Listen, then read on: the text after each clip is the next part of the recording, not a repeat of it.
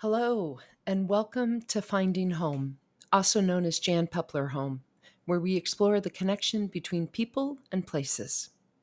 I am Dr. Jan Peppler, and I have been researching home for many years. You can follow my work at janpepplerhome.com or at Finding Home on Substack.com. Today's podcast is titled Holy Home, and it comes from a blog post published earlier this year. The book of Exodus in the Old Testament of the Bible recounts the story of Moses leading the Jews out of Egypt and into the Promised Land.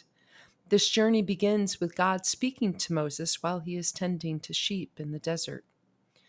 God appears as a burning bush that is not consumed by the flames and commands Moses to take off his sandals because, he says, the place where you are standing is holy ground why it is holy is never specified, yet we are led to believe the holiness is due to the presence of God in that place. Again, Exodus chapter 3, verse 5. Take the sandals off your feet, for the place where you are standing is holy ground. There is a saying that the body is a temple, usually referred to when considering what we consume or the activities in which we engage. But what about where our body temple resides? Home is a holy place. Some traditions recognize this more than others. The Jewish mezuzah is a small decorative case approximately three inches tall containing consecrated prayers and blessings. It is secured to the frame in each doorway, or at the very least, the home's entrance, and is touched or kissed with the fingers when arriving, as a reminder that one is entering sacred space, a place where God resides. Vocatus atque non vocatus, Deus aderit.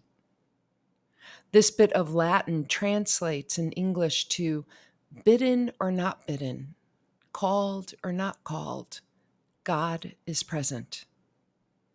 Carl Jung, the father, founder of depth psychology, had these words inscribed above the front door to his home in Küsnacht, Switzerland. Vocatus atque non vocatus, Deus aderit. Called or not called, God is present. Have you ever thought of why we ask children to use their inside voice? I like to think it is out of reverence for the tenderness of home, so as to not bruise it with shouting. Mircea Eliade notes in his book, The Sacred and the Profane, that there are many rites specific to entering a home, such as a bow, a prostration, a pious touch of the hand, and so on. These actions acknowledge not only the entrance into sacred space, but also the spirit guardians at doorways who forbid entrance to human enemies, demons, curses, and disease. Removing your shoes before entering a home or immediately inside the entranceway is one such custom. Hindus, Buddhists, and Muslims all remove footwear before entering a temple or mosque and also their homes. This is more than maintaining cleanliness. This simple action observes the holiness of the place being entered, the place where the divine is present. It leaves that which is unclean or unholy outside. The doorway of the home is the threshold between the worlds. When we enter our home, we leave the common world behind.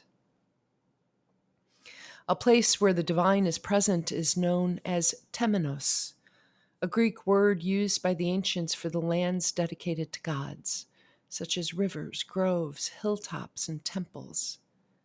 But certainly, any place can be home to the holy a dwelling of the divine. As Yahweh told Moses at the burning bush, the place where you are standing is holy ground. Bidden or not bidden, God is present. God is present everywhere. Every home in ancient Greece was the residence of the goddess Hestia. She was the hearth fire, the soul of the home. Her fire transformed a dwelling, feeding both the body and the spirit. She was the burning bush. Home was Temenos because she was there. Homes have always been an axis mundi, meaning an intersection between the heavens and the earth, a place where the everyday meets the sacred. Traditionally, the smoke rising from a fireplace, the home's hearth, served as the vertical connection to the heavens.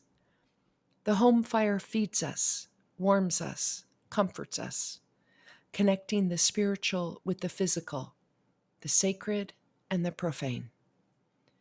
At this axis, we have direct contact with something greater than ourselves, that which provides us focus and even a center. As Mircea Eliade says, our homes, present as completely different from the norm, set apart from everything else, so deeply special because something happens when we are in these places. We feel differently, connected to something greater. Our homes can be temenos, our homes can be holy.